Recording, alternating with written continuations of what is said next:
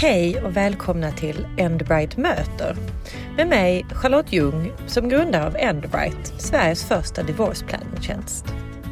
I Endbright möter gästas jag av olika individer som gått igenom eller exponerats på ett eller annat sätt för en separation eller skilsmässa. Vi pratar öppenhjärtigt och ofiltrerat kring vilka känslor som uppstår vid ett uppbrott. Här får du ta del av reflektioner, analyser, stort som smått, högt och lågt. Dagens gäst är Christian Down, journalist, författare och dessutom krönikör på Enbright. Christian är frånskild, tvåbarnspappa och delar öppet med sig i sina krönikor i såväl Svenska Dagbladet som på Enbright. Vi möttes liksom i skuggan av eh, skilsmässeriet och den Mm. eh, artikelserien som du, eh, där jag först stötte på, det var ju i somras i Svenska Dagbladet. Ja, Där just du berättade om och skrev om skilsmässa på ett väldigt, tyckte jag, härligt, krasst, inte skönmålat, eh, lite bittersweet och, och Mm. li- lite hoppfullt och lite, lite, liksom, lite sorg och, och ledsen i ögat ibland och sådär. Men, men eh, det tilltalade fantastiskt och nu tilltalar det ju alla Enbrights medlemmar också eftersom du skriver regelbundet för oss, vilket är Ja, det är roligt. vi är jätte, jätteglada för. Men hur, alltså lika lite som att jag trodde att jag skulle bli skilsmässomakerska när jag var liten, Mm. så eh, inbillar jag mig, eller tänker att du kanske inte trodde att du skulle komma till att skriva så mycket om skilsmässa som du har gjort det senaste året. Det var väl inte, nej, man kan ju, det var väl absolut inte meningen liksom. Som journalist och så här ska man ju skaffa sig sina ämnen. Och då plockar man ju oftast om eh, med en högre grad av frivillighet. Det här dumpades mig i knät på mig. Men nu är liksom, jag är rätt glad att, att, att jag får lov att göra det. Det är väldigt välgörande att få skriva om det, avlägga de här kontinuerliga rapporterna. Ja, Och så i andra änden av tunneln där så ska det bli en hel bok om detta också. Precis. Och det, är det officiellt? Ja, men det är det. väl. De har inte kommunicerat det jättemycket, men det, det har jag nämnt en gång jag fick lov. Precis, så det ska komma till våren, Ja, den boken. ja men på det är Norstedts. Det ser Ja. verkligen eh, um, fram emot. Men som du säger, det kan ju vara ganska välgörande. Alltså igen, Mm. Nu är det, uh, gud vad är det, det är åtta år sedan, sedan jag uh, Mm. skilde mig. Men i Enbright som då har varit igång, vad blir det, ett och ett halvt år eller sådär. Alltså man, man lär sig ju jättemycket och det är klart att där är saker som blir välgörande för ens egen del också. Och menar, Ja, visst. många, eh, alltså många som jag och som Enbright möter, de är ju kanske i, i liksom en väldigt tidig process eller mitt uppe i det. Men likväl så, och jag minns att man tänkte liksom att ja men nu, nu, nu är väl det här över eller nu, nu är det väl klart och nu ska man väl liksom så ta sig Mm. vidare. Men med barn så är det ju någonting man lever med alltid. Så att där har ju varit saker som för mig har varit otroligt lärorika. Jag kan tänka mig att det, det kanske är samma Mm. för er. Mm. Jo, men verkligen. Jo, man fattar att det här kommer att pågå länge. Även om krisfaserna av det, av det hela, det personliga kommer att lägga sig. eh, Hoppas man, eller så ser det ut. Eh, som sägs, man, sitter, man, man har ju en ödesgemenskap med den man liksom separerat ifrån helt enkelt. Eh, som manifesteras av barnen. Gemenskap, Ja, ja. Men menar, alltså, det kommer aldrig ta slut. Det kommer vara sms och kontakt varje dag. Alltså Mm. under väldigt överskådlig framtid. Så det, Ja. Eh, ja, man går in i en ny, eh, typ, en ny eh, typ av sms. Eller det är klart världen ser ut så idag. Man ringer inte varandra på samma sätt. Det är knappt att Nej, det, det kan man ju behöva också. Det gör vi det. Men i vårt fall. Men, eh, men oftast är det smset. Men det är någon... Lämning gick bra. eh, Matilda behöver den mössan. Kolla det liksom. Och, Ja, ja. och så någon liten allmän rapport om hur vi har haft det. Liksom. Män är ju fostrade, alltså i alla fall fram tills nutid. Vad det nu Jo, jo. Så är ju mannen är väl kanske mer fostrad att de ska vara de stora och de starka och man ska inte gråta och du får inte prata känslor.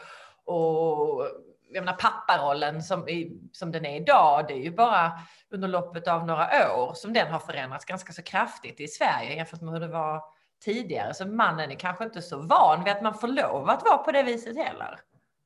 Nej, det låter kanske som en klyscha. Man tänker, men är det verkligen så fortfarande? Och men jo, det är, ju, det är ju så fortfarande. Alltså, det stämmer ju jätteväl i grova drag. Så är det. Ja, och vad snackar man skilsmässa med sina polare som man? Och hur gör man det då? Eller då gör man det kanske mer one-on-one när man går och jag vet inte, lyfter skrot. Eller liksom.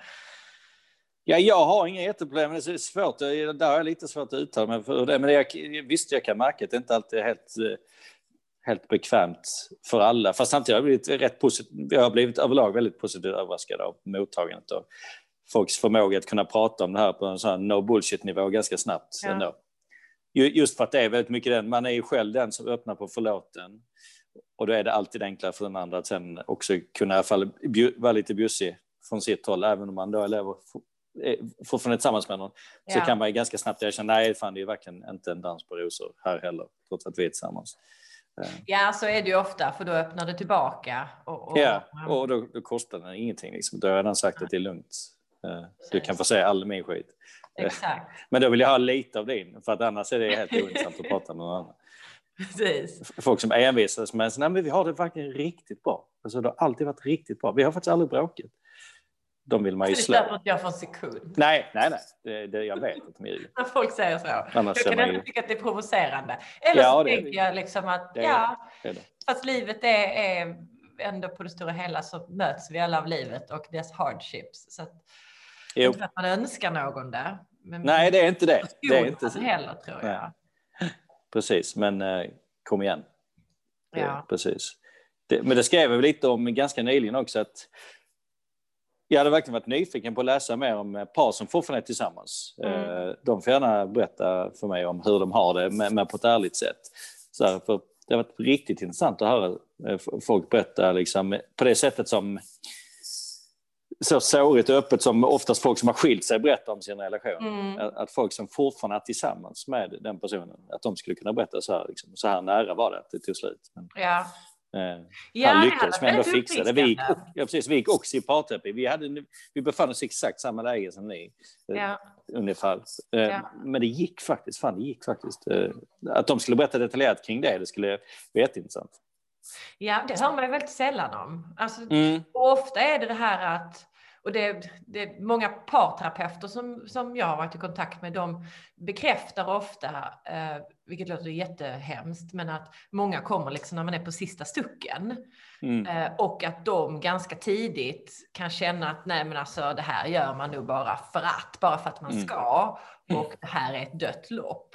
Mm. Eh, det är ju det är ju jättetrist. Men precis som du säger, de som har varit nere och vänt, Mm. Och vad är, för det är det man, man önskar liksom när, när livet är hårt eller när det är skilsmässa. Som exempel då. Jag har i alla fall tenderat att önska liksom, var är det här facit? Var, var, är, var är handboken? Vad gör jag nu? Vad händer nu?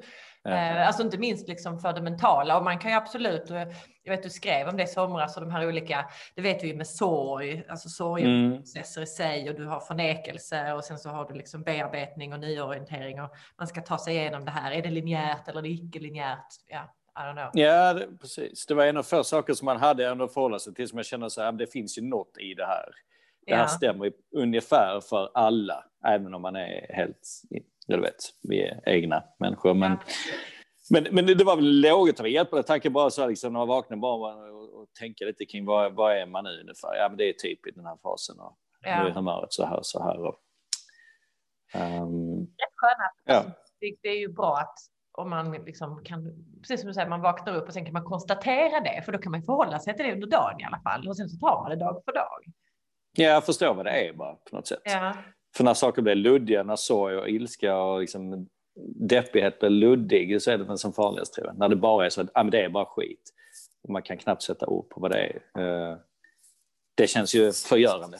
Helt ja, enkelt. verkligen. Ja, det, håller jag, det håller jag med om. Men alltså i din, i din mm. quest mm. nu i, i uh, liksom i, i, att förkovra dig mer i skilsmässor och separationer i ditt skrivande. Mm. Mm på och har ju öppnat upp fantastiska kapitel där, inte minst med din research kring Tinder mm. eh, och datingcoacher. Mm. Eh, mm. och nu då senast det här um, som du skrev med Gift vid första ögonkastet. Alltså det var mm. extremt underhållande. Och, och jag, jag, tror jag faktiskt att det är bra, lite på tal om det här du sa när det blir luddigt och, och, och jobbigt. Humor är ju en otrolig livräddare. Mm, mm, verkligen. Eh, det var jag i alla fall. Ja, herregud. Herregud. Man kan ju... Det ska ju aldrig underskattas. Nej, jag tycker det är på riktigt. Alltså det är på riktigt en hjälp. Alltså hade man inte kunnat skratta åt skit så nej, herregud, hur, hur hade man mått då egentligen? Uh, det har ju varit välgörande för mig när jag sett min egen patetik så här, IRL live. Ja. Att i alla fall uppfatta att den som patetik. Uh, ja. som när jag så här, eh, i början var jag så låg så jag orkade, jag orkade inte tvätta så jag köpte så här eh, nya kalsonger eh, och strumpor varje vecka så jag har typ 200 par kalsonger. Eh, jag bara så ja, just nu pallar jag faktiskt inte det. Eh, och vi åt sjukt mycket på McDonalds. Eh, helt enkelt. Så, men, då är det så, ja det är okej. Okay. Nej, jag tycker det är underbart. eh, det var så här, barnen överlevde ju det liksom. Ja. Det var möjligtvis jag som kände mig som kanske inte en vinnare liksom. Eh, eh, men det var okej, okay, för vi fick prioritera andra saker. Ja. Slimmade ja, lite. Ja, alltså, någonstans det man, det man lär sig, det som har varit behållningen. Nu köpte inte jag hundratals eh, Nej kalsonger. Men jag tänker att man lär sig då att prioritera bort saker som egentligen inte betyder någonting. Ja, det var ju det det handlade om. Så på ett sätt var det ju vuxet, även om det såg ut som ja. Eh, motsatsen till det. Så handlade det om att jag ska fixa det viktigaste med barnen. Mm. Så precis, fick man välja bort vissa saker som gick att välja bort trots allt.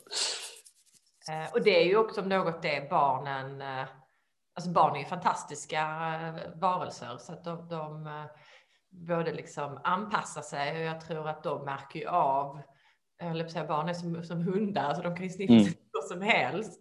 Så att alltså i hur man mår och just att um, ja, det kan ju mm. vara svårt också, men att man greppar det här egna ansvaret att se till att man i alla fall förmår att bli någorlunda vettig och må bra, därför att det, det påverkar ju barnen också. Ja, ja precis. Um, ja, det har överraskats, överraskats positivt av hur, ändå, hur bra de är på hur välvilligt inställda de har varit till anpassning på något sätt. Uh. Det förefaller som att män har på många vis en längre och tuffare sorgeperiod i att ta sig ur mm. skilsmässa eller ta sig vara och leva med skilsmässa. Men att män samtidigt hoppar mycket snabbare in i relationer. Och det kanske också mm. är det här du var inne på, alltså du uttryckte väldigt väl att man vill översätta det till någonting praktiskt och greppbart. Och, och um, i den här tiden vi lever i nu, inte minst i pandemin, då är ju nog ändå Tinder liksom, det blir ju någonting som är, är liksom i alla fall um, mm. praktiskt, eller det blir någonting man kan ägna sig åt i det här.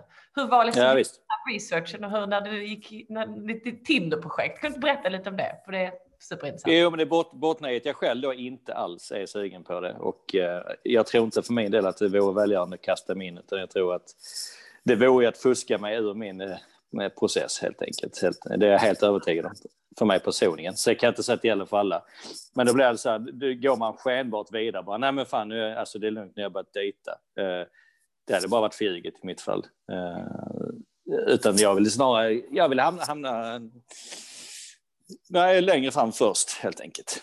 Um, så, så, jag är inte så sugen på, på det då. Jag är nog eh, inte riktigt redo för det och inte, uh, inte så jättesugen på, på, på själva upplägget Tinder eller jag personligen. Men väldigt fängslad av företeelsen. Nu vill jag inte um, vad ska man säga, komma med någon downer för, för all den hoppfullhet som vi vill ska komma ur en skilsmässa och när man ska gå vidare och man liksom ska in i, i kanske nästa relation Mm. Därför det finns såklart fantastiska möjligheter för det och det finns ju då även datingcoach och Tinder eh, och motsvarande plattformar för det här.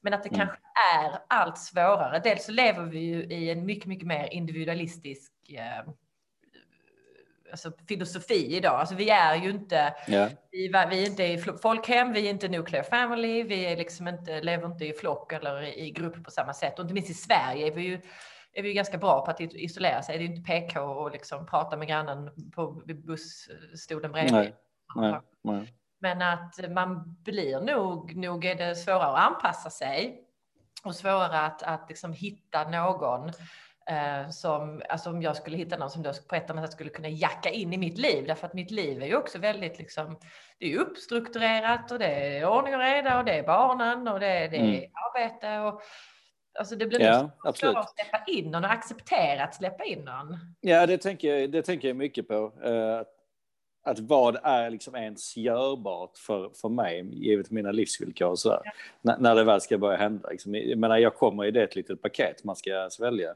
Det är inget litet paket. ja, precis. Nej, precis. Vi kan börja med min besvärande personlighet. Sen så är det liksom det här och det här och det här. De här. Och så två barn och ja, precis. Ehm, men nej, men på riktigt, det är så här, det är ju inte vem som helst som bara slurpar i sig det, skulle jag tro. Ehm, Och, och jag slurpar inte heller in med vad som helst, utan ni kommer ju vara, sitta en hel eh, radda villkor liksom på, ja, på, på detta kontrakt. Bubble liksom, men det känns ju, det känns ju inte så romantiskt. Och det är Nej, inte ett dugg. Anpassningsbar. Nej. Och det, det kommer jag också behöva vilja få, få ihop i och med att man ändå är romantiskt lagd. Så det, det ska jag kunna, ja. precis. Eh, nej, eller det, det är kört, hör man egentligen, när jag pratar om det. jag är lite rädd för min så egen... Den som, vill vi skicka ut. cyniker där, att jag liksom... Mm. Jag märker att jag blir för varje år så läggs det på liksom ytterligare ett lager av den här liksom ganska så cyniska inställningen. Mm. Eh, samtidigt som jag också måste liksom tillstå att det är jäkligt gött att leva själv. Alltså mm, jag, mm. jag, trivs alldeles för bra i mitt egna sällskap och det, uh, ja, det, jag, jag kämpar lite med den. Den är, den är knepig. Ja, det eh. kan man ju också i och för sig. Man kan ju välja någon och, och, och liksom, eh, fast inte släppa in dem utan man, man bor ihop när man inte har barnen om, om man har ett sånt livsupplägg. Särboupplägget. Det känns som Ja, särbo och kulbo grejer. Alltså det, känns, det, det, finns ju folk som för, för vilka det fungerar utmärkt har jag förstått. Ja. Och, och det kan jag liksom så tänka, ja precis. Det låter. Ja. Så slipper det bli att någon ska komma här och ha synpunkter på liksom, eh, vad jag ger barnen att äta. Uh, slipper man den. Ja. Sen är det också den här, också, det, det, finns, ja, men det finns lite skrivet på det.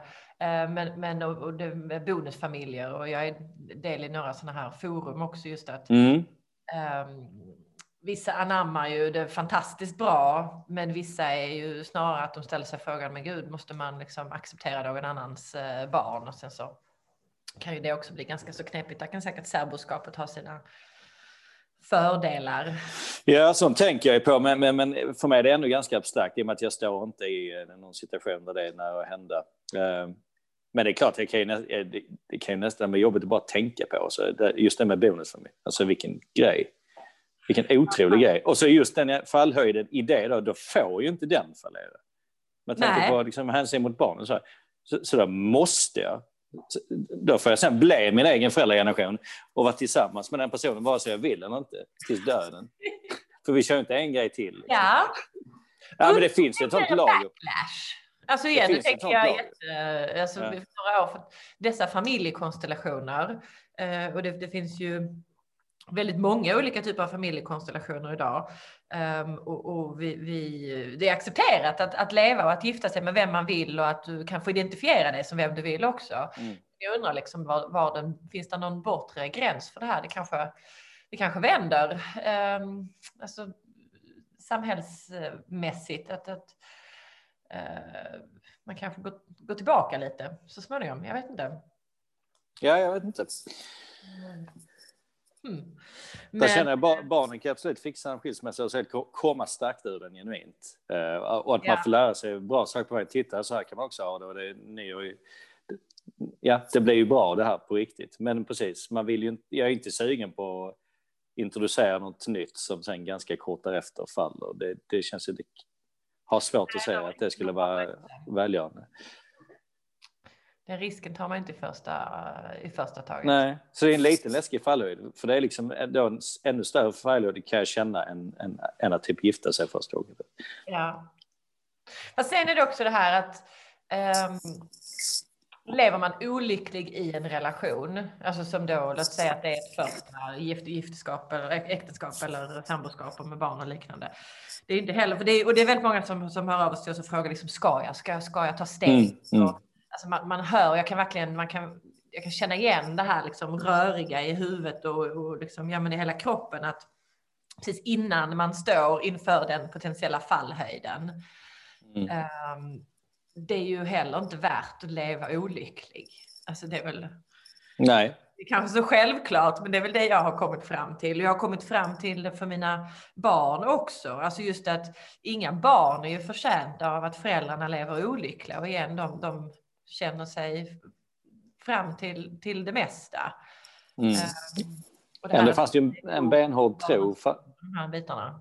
Uh, nej, det, det är det som är så fascinerande, att ändå fanns det bland min egen föräldrageneration, den tron var ju ganska benhård att okej, okay, vi har det inte så bra men vi får härda ut alltså tills de flyttat ut. Alltså, och sen tog, jag vet inte, det var som att man resonerade inte bortom den punkten. Utan man tänkte att nej, det snappar inte de upp att här är det iskyla i detta hemmet. Vi kan nog... det, liksom, man, det kände man själv när man var hemma hos kompisar. Liksom. Ja, ja, din mamma och pappa är ju tillsammans, men är det kul? Ja, det är fascinerande. För ja, det är fascinerande. Det var ändå liksom så gör man bara. Martyren. På... Ja, för man är nyfiken, alltså det man är nyfiken med är så här, ja, men folk som berättar hur det är, hur det var för dem. Det är mycket sånt också som inte bara blir siffror av. Ja. Hur man upplevde en skilsmässoprocess, hur lång tid det tog, vad man, man upplevde att faserna var, vad man kallade dem. Liksom, ja. hur, hur, hur hanterade man det? Tänkte man på man hanterade apropå det här, köra Tinder. Mm. Uh, alltså, hur, hur väljer man att ta det? Tar man det rent? Tar man tjuren vid hornen? Eller liksom så här, dövar man sig själv på massa olika sätt? Uh, Tinder, ja. alkohol, träning, jag vet inte. Men, ja, det finns massa olika sådana aspekter ja. att lägga på det. Absolut. Vilka skolor kan appliceras? Ja. Jag tror att eh, det är någonting som behöver tas liksom rent och det tar en viss tid. Det mm. går inte att snabbspola det. Eh, det går att göra kloka saker men det går inte att forcera. Nej, det, det. det tror jag också. Och det tror jag också om jag så här, försöker tänka lite i backspegeln för min egen del. Men jag tror också att du är väldigt modig, alltså bara i att du säger så. För jag tror att det är väldigt svårt för många människor att möta det. Alltså jag tror det är det som jag tror det är någonting som kan skrämma människor liksom på djupet. Jag tror att en skilsmässa eller liksom ett, ett uppbrott av rang, det är nog inte sällan en av de absolut första och liksom största kriserna som möter en människa. Mm, ja, visst. Det är där jag tror att det blir lätt liksom så sårigt och snarigt och, och svårt. För att en sak är då att liksom möta själva uppbrottet och en annan sak mm. är att möta sig själv egentligen. Absolut. Precis, har man inte varit och nosat innan så blir det kanske lite too much. Ja, absolut. Det, det handlar ju jättemycket om det. Ja, jo, ja, den.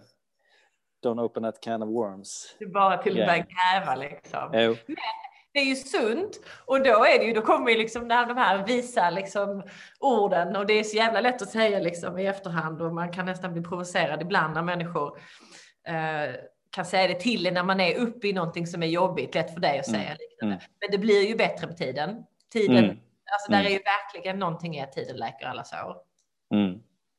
Eh, och att man blir ju starkare och bättre. Och jag tror att man ja. Um, jag tror att det är fantastiska saker som kommer ur människors uppbrott. Uh, Precis. Mm. Ja, mitt liv hade inte sett ut som det gör idag. Alltså det, och det, det är jag jätteglad för på så många sätt och vis. Ja visst, nej precis. Men eh, ja, det tar, man snabbspolar sig inte fram till den. Liksom. Eh, det finns säkert folk som inte eh, tror på dig ens när du säger så. Eh, med tanke på hur de mår idag så tänker de bara nej, det precis. kommer inte att bli så för mig. Eh, det har sprängts inuti mig mm. och det kommer faktiskt aldrig att bli riktigt bra. Eh, ja. Det är klassiken att man säger att man skriver det man själv skulle vilja läsa. Det, detta är en sån grej, verkligen. Ja, enorm sanning i det. Jag tycker det är fantastiskt. Mm. Mm. Synnerligen uppfriskande. Jag tror att, jag tror att, att många behöver det. Alltså män inte minst. Jag, har, har, du många män, har du människor som hör av sig till dig? Och, och liksom säger eller tackar eller tänker eller? Ja, det tycker jag. Lika många män som kvinnor eh, har det nog varit faktiskt. Eh, om det är, detta är ett sånt ämne, man märker att det är lite banbrytande för att responsen ja. är väldigt fin och man känner liksom kärlek till, till människan. Man känner så fan, vi, vi har eh, jävligt eh, fin potential inom oss. Titta så mycket detta öppnar liksom.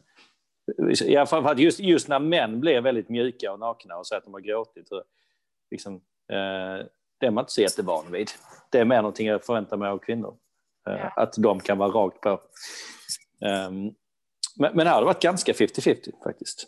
Så det är uppfriskande det också. Jag tycker, här, alltså det är härligt att höra.